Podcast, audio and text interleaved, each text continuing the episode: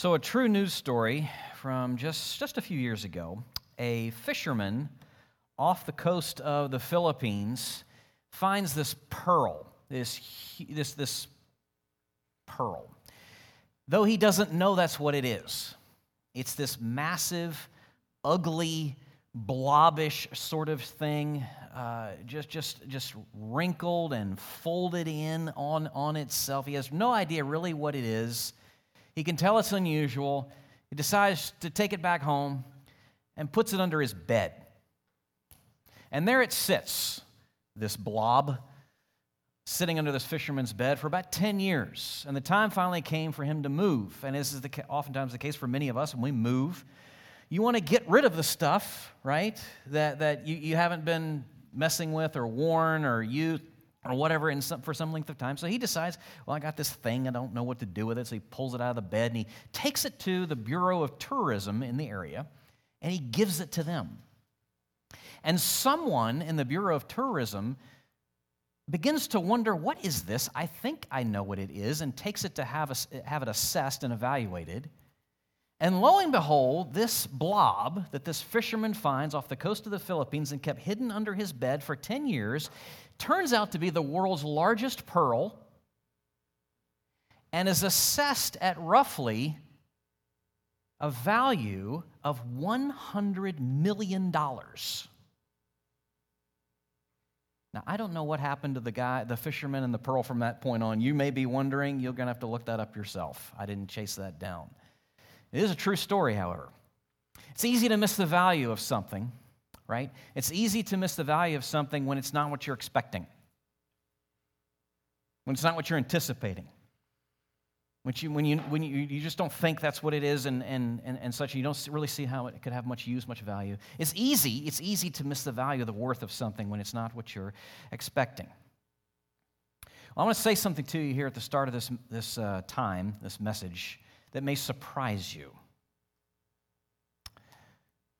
When it comes to um, organizations and institutions, this world's greatest hope has been hidden under the bed.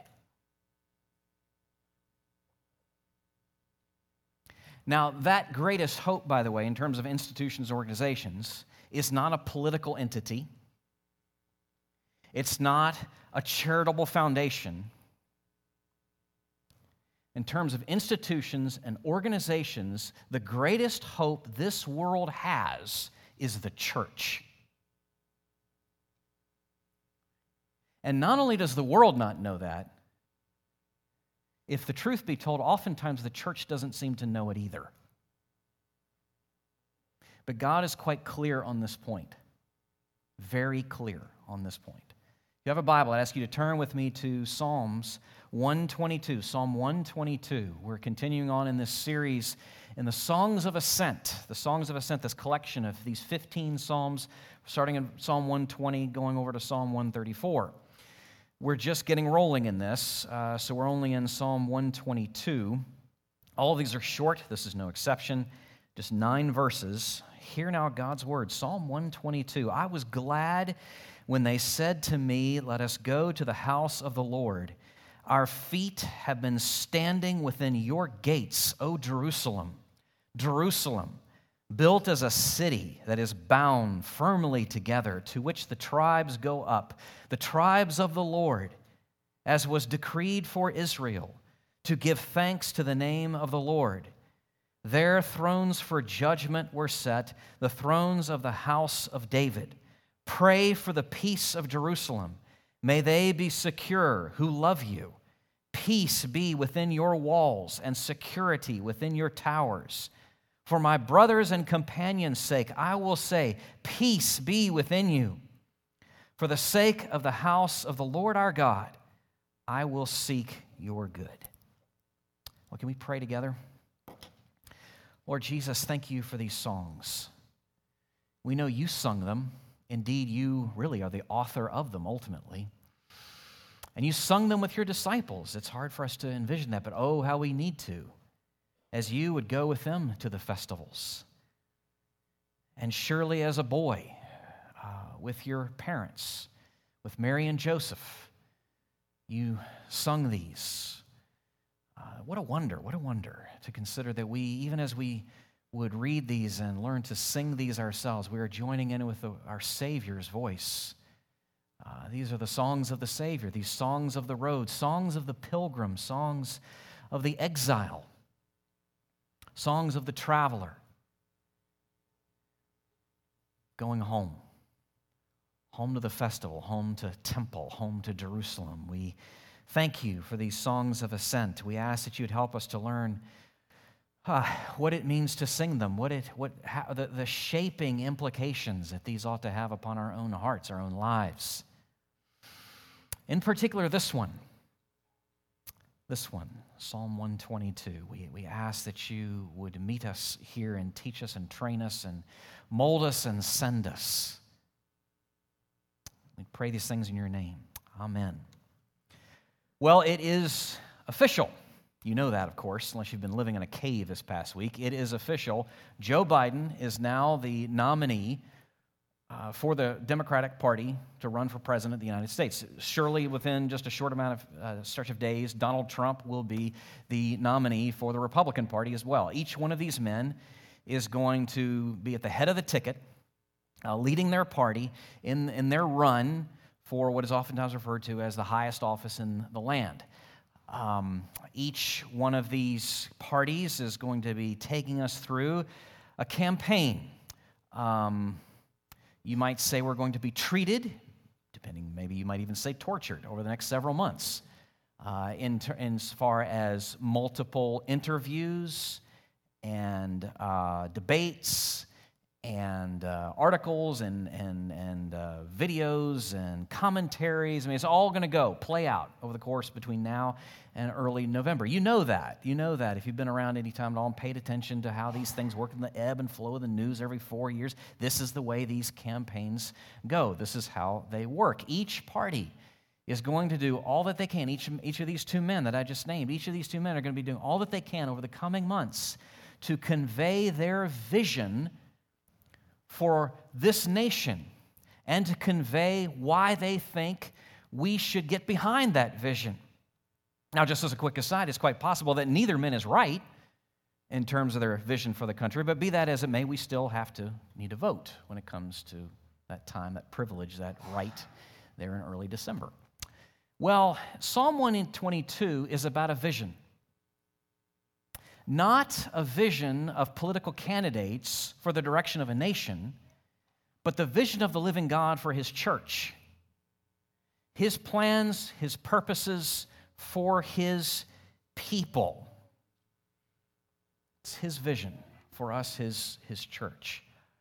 Uh, as I said earlier, this is one of the songs of ascent. One, this is the third in the series of these 15 starting in 120, moving on to, to 134. These songs of ascent, these songs, this collection of these 15 psalms that, that the Lord gave to his people in, in, in that time and, and period of, of, of redemptive history as they would make their way from north, south, east, and west up to the temple for the annual festivals, giving them something not only to express something of their hearts, but to shape their hearts at the same time as they're making their way uh, up to these uh, to Jerusalem. I say up to Jerusalem. The songs of ascent. Jerusalem is in the hill country. You have to ascend.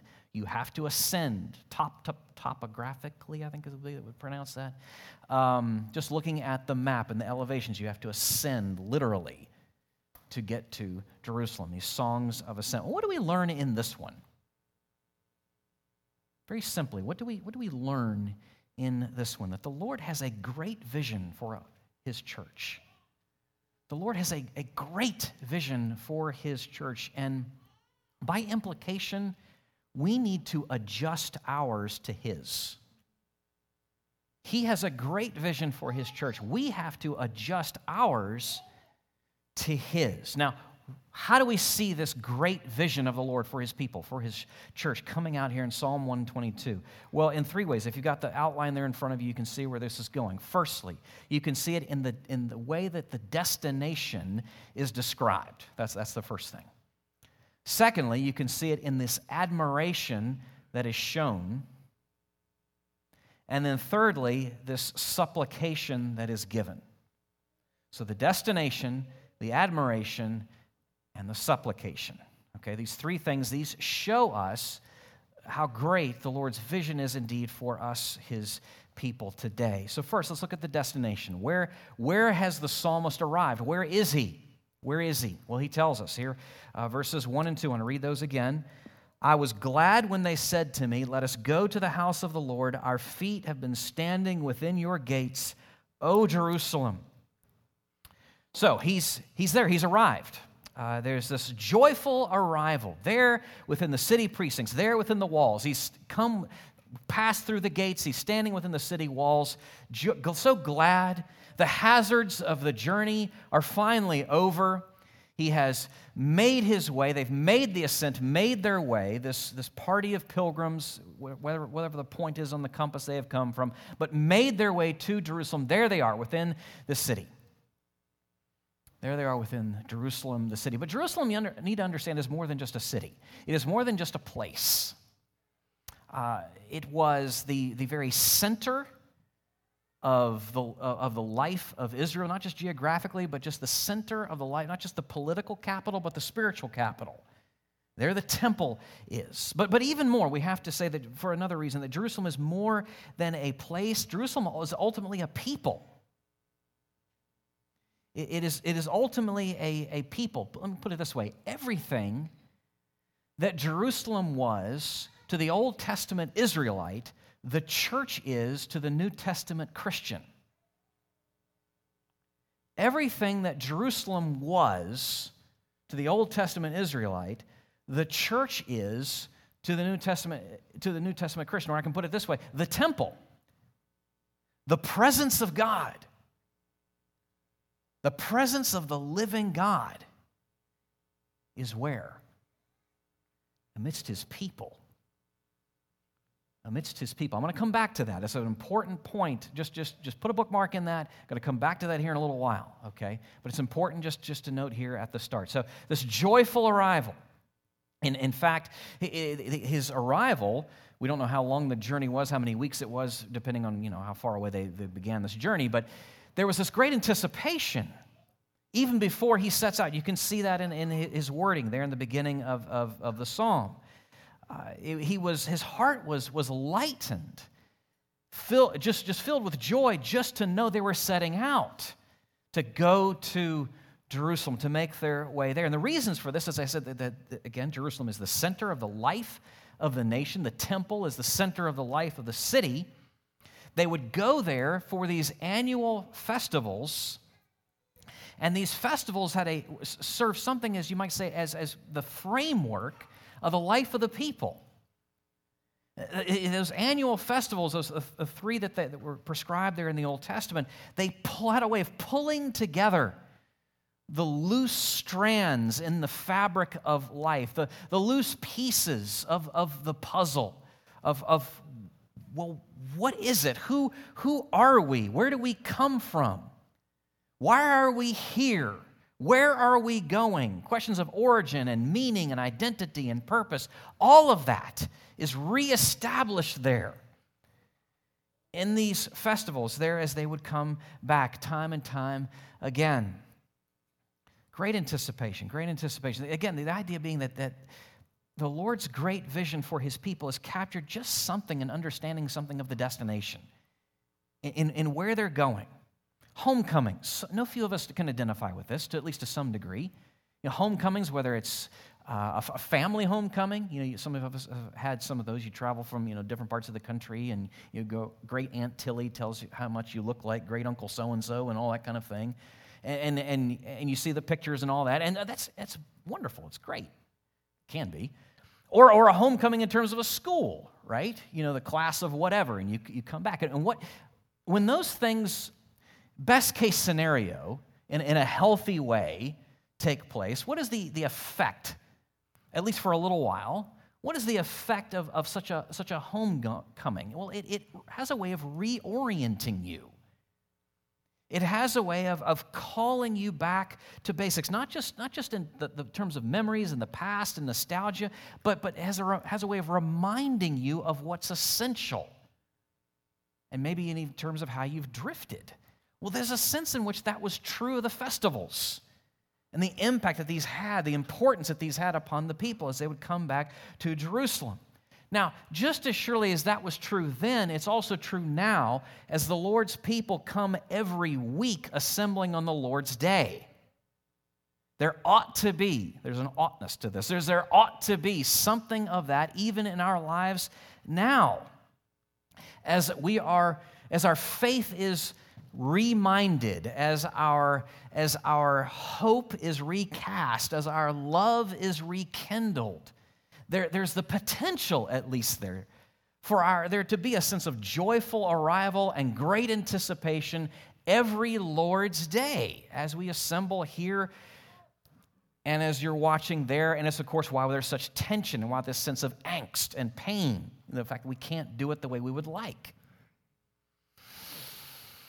That said, even as we say there's an oughtness to this, and there is, you ought not to play that down, we have to say there's a struggle here. We have to admit that, there, that quite often, it's not always a sense of joyful arrival and great anticipation when it comes to the Lord's day. I mean, some of you are here only because you were dragged here. Sometimes that's why I'm here, just to be honest. I've heard it said, I think it was Steve Brown said years ago, um, I'm paid to be good, you people are good for nothing. He said that, not me. Um, anyway, so, so but there, you get the, the, tension. You know, there's this oughtness. We know this is, we, we, there, we ought to be here. We ought to feel this way. But there are times we don't. You know what? That's okay. You don't need to beat yourself up for that. What you need to do is go to Jesus and talk to him about that. You know, he's big enough to handle that. To say, Lord, I know how I ought to feel, but I don't. He actually already knows. You're not surprising him. And he's big enough to handle your struggle and your doubt and your pain and your worry. Lord, help me. Help me understand my heart struggle. Help me understand why I do and don't feel the way I ought. Help me. His great vision for us as people is such we really ought to be adjusting ours to His. And we can go to Him for that. That's the first thing. Is learning, just thinking and processing these matters of the destination. But then that takes us to the, this idea of admiration. So there he is. There he is. We know where he stands, literally, the psalmist. What does he see? What does he see as he, as he looks around? Well, that's where we get into the sense of admiration. Verses 3 to 5.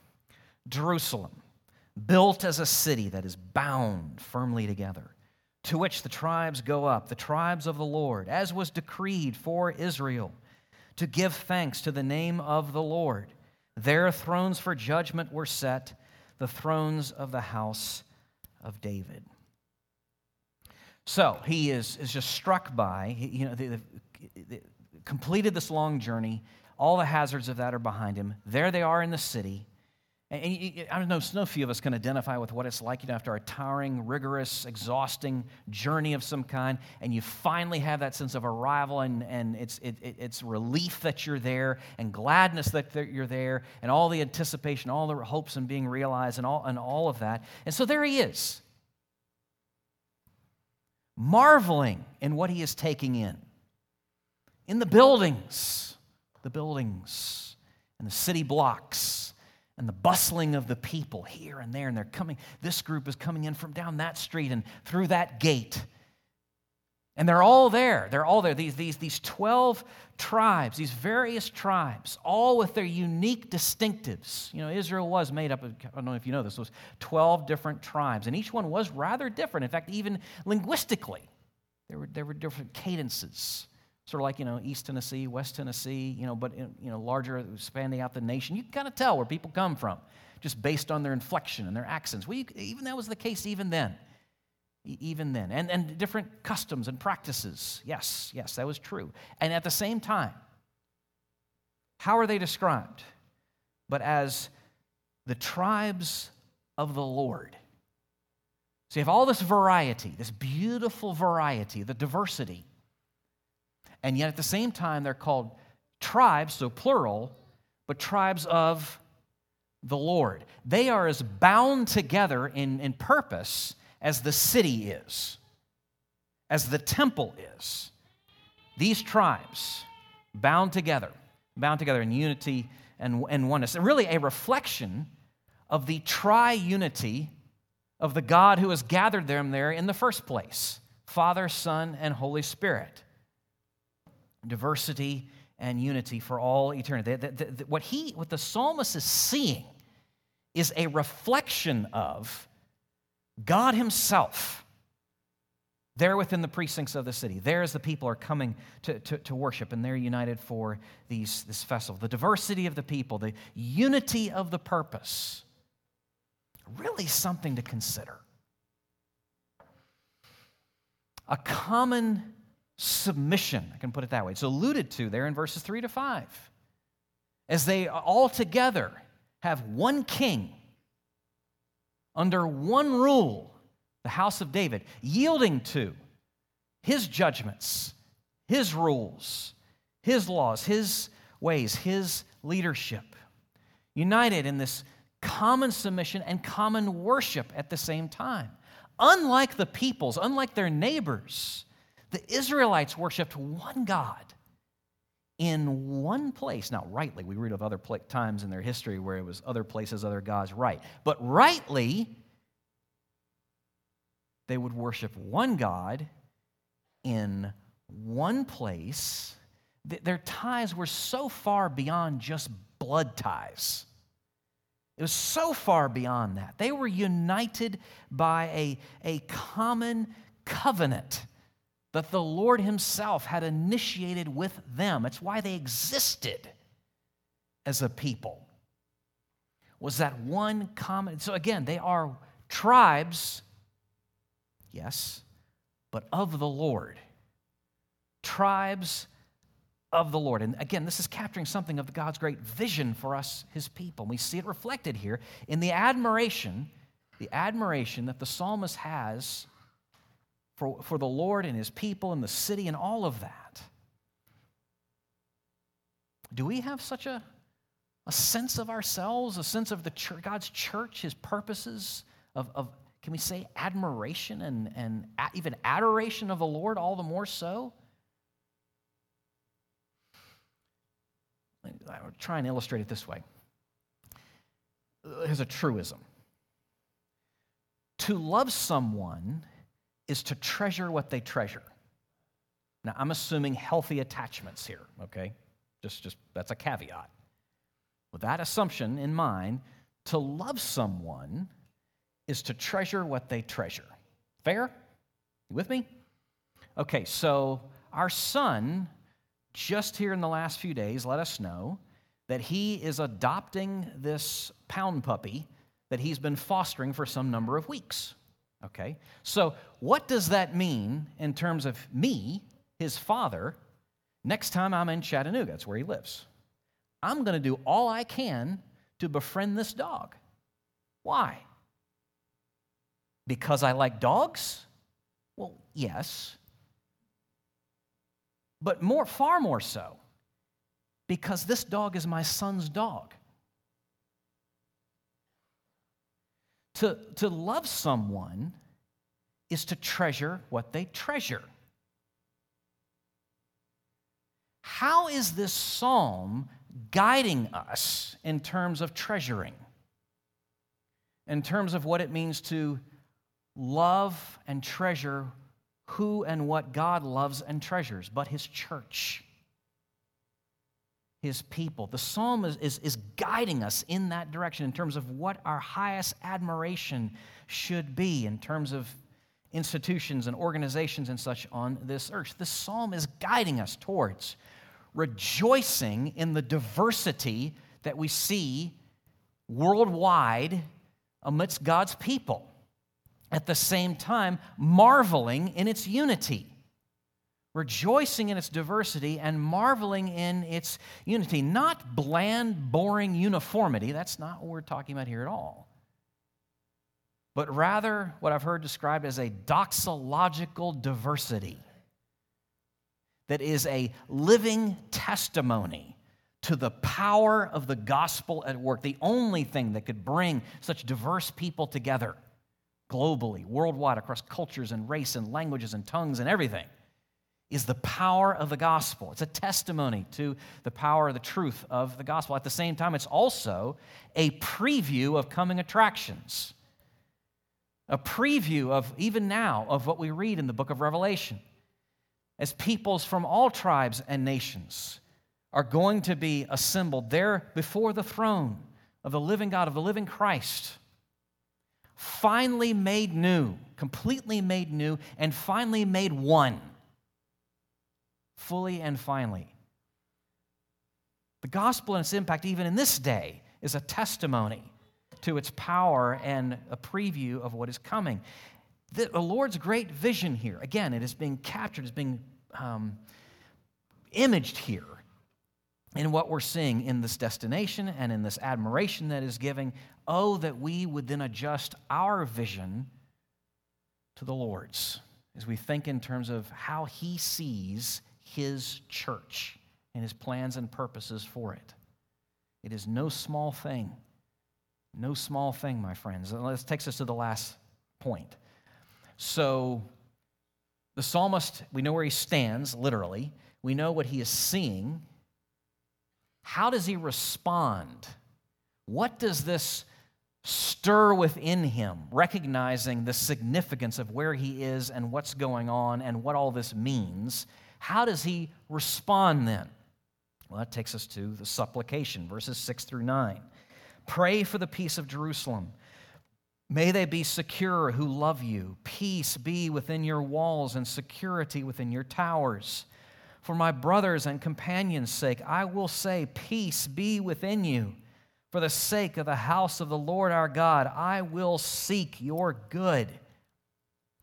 He finds himself impelled to give himself towards the peace of Jerusalem, recognizing the significance of where he stands and recognizing how the Lord sees this city and sees the temple and sees its purposes he cannot help then but want to give himself towards her good and to pray for this peace. Now, that begs a question what does that mean?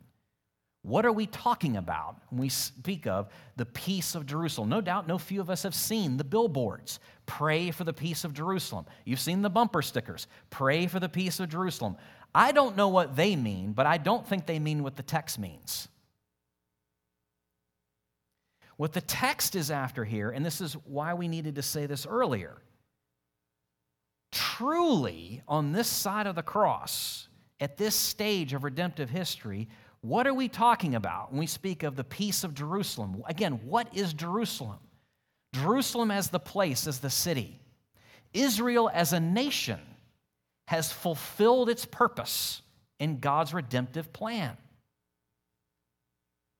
So we have to say, as we just think that's the lens we have to approach text like this with. We have to then say that, again, as, as we said earlier, just as surely as we can say uh, that, that everything that Old Testament Jerusalem was to the Old Testament believer, the church is to the New Testament believer. Okay? So it has to do with a people, and the temple has to do with God's presence, and his presence is amidst us now. There's a sense of fulfillment here when it comes to Jerusalem, when it comes to the temple, when it comes to the nation of, of Israel. So praying for the peace of Jerusalem is praying for the shalom, the wholeness, the fulfillment of, of mission, the deep, deepest sense of wellness and spiritual health and strength of God's people worldwide. It's not about a city on a map.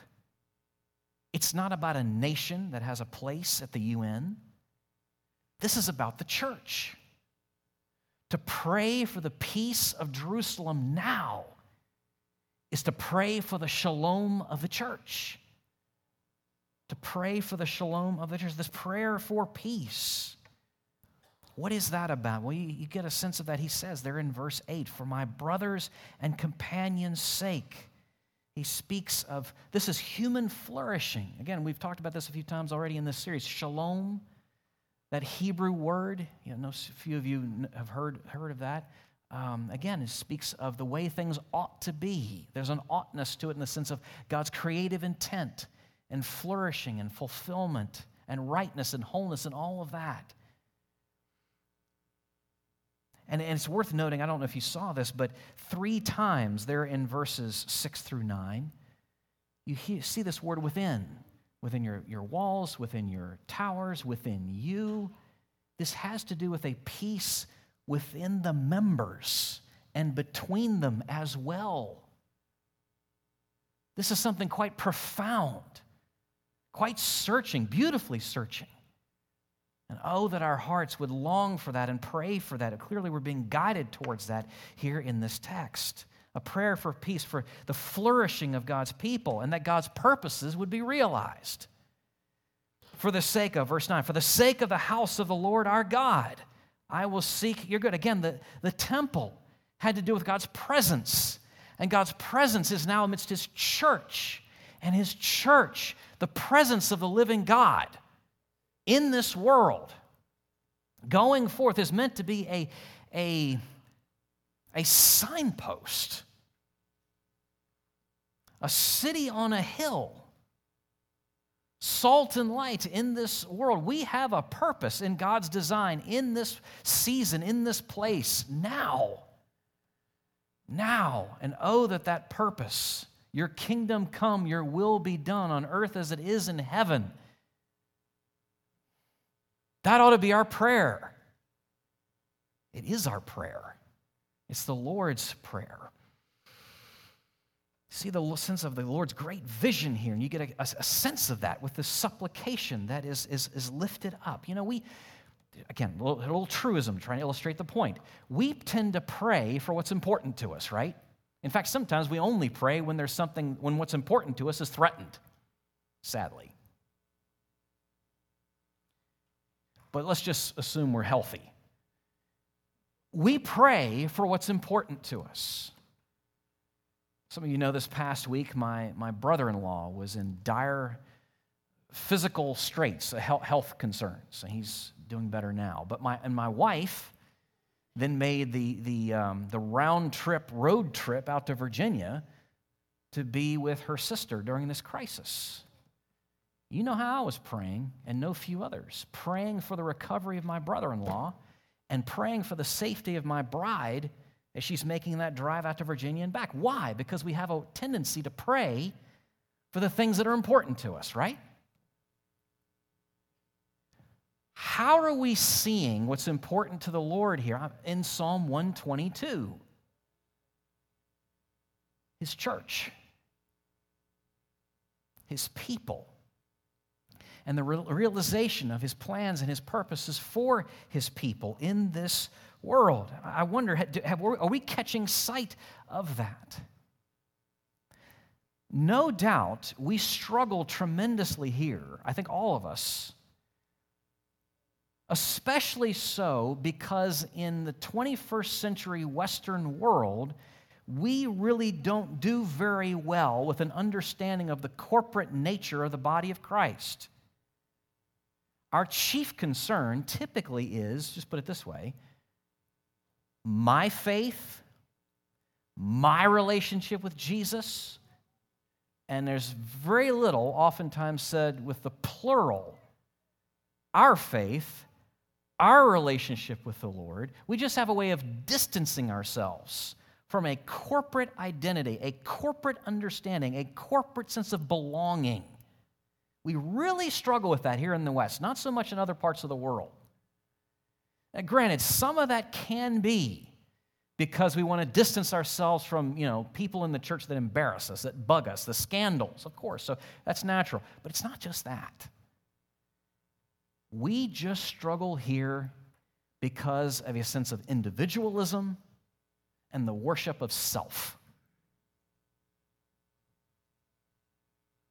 And the Lord would have us to broaden our eyes to see that there is an our and an us, and not just a mine and a me. We are part of something much larger, much, much larger. He has a great vision for his church. Oh, that ours would be adjusted to his. Let me end with this, just this last question. I've been teasing up and pushing up on it all through this message. Of just in pressing it one more time. How do we see the church? Did it surprise you? Did it almost embarrass you when I said earlier that when it comes to institutions and organizations in this world, the church is its last best hope? Are you embarrassed to say that? Are you embarrassed that I said that?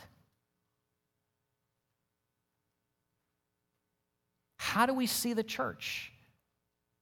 How do we believe, how do we recognize the Lord sees his church? We know how our neighbors see the church. Surveys and studies bear this out time and time again. Most recently, uh, there, there was one that was done that indicates that this is generalities I know, and it depends on who you're asking and where and when and all that sort of thing. But generally speaking, our neighbors, our contemporaries would say, yes, they're willing to hear things about Christianity. They're willing, they're willing, believe it or not, yes, to hear. At the same time, they would say, many, most perhaps, would say that the church is a place of hypocrites. Many would say that they can see how Jesus can make a positive difference in your life. At the same time, because of our contemporary understanding of what religious uh, tolerance entails, they would then also say equally strongly that yes, Jesus can make a difference in your life, but at the same time, anything else can make a positive difference in your life too. And there's no real ultimacy to whatever he's doing in, in your life. Which really, when you press on that, and you really think about that, it ultimately means it doesn't matter what you believe. And if you want to press on that a little further regarding this morning's discussion, it ultimately matters, it ultimately means that really the church is just one more voice in a crowd, according to our neighbors. We just need to reckon with that and love them accordingly, recognize where they are and love them accordingly. We also know what the angels and demons think of the church, roughly speaking um, roughly speaking. You heard me, those of you here last week heard me um, allude to and read from C.S. Lewis's The Screwtape Letters. So I'm going to add another one for you. In case you're not familiar with the Screwtape Letters, this is uh, C.S. Lewis's uh, classic little book, uh, collection of 30 odd letters, all fictional, the idea being you're, you're getting, you're, you're um, reading somebody else's mail, is the idea of, of this senior tempter to a junior tempter. As Screwtape, the senior tempter, is trying to help Wormwood, the junior tempter, understand how to uh, just, just undercut the faith of this patient, as he refers to him. Well, here's a quote from actually, it's just the second letter. You don't have to get very far into it to, get, to come upon this. I note with grave displeasure that your patient has become a Christian. Do not indulge the hope that you will escape the usual penalties. Indeed, in your better moments, I trust you would hardly even wish to do so. In the meantime, we must make the best of the situation. There is no need to despair. All the habits of the patient, both mental and bodily, are still in our favor. One of our great allies at present is the church itself. Do not misunderstand me. I do not mean the church as we see her spread out through all time and space and rooted in eternity, terrible as an army with banners. That, I confess, is a spectacle which makes our boldest tempters uneasy. But fortunately, it is quite invisible to these humans. Spread out through all time and space and rooted in eternity, terrible as an army with banners. That may come from the lips of Screwtape, but it's very orthodox, very biblical. It's quite a vision of the church. Is it ours? Is it ours? Psalm 122, as it takes us and helps us to understand something of the destination and the anticipation and the supplication, is taking us by the hand. The psalmist is taking us by the hand up the hill, up the ascent to Jerusalem, into the streets to see something more of the Lord's great purpose, his vision for his people. We need to adjust ours to his. Let's pray. Lord, thank you for providing these songs,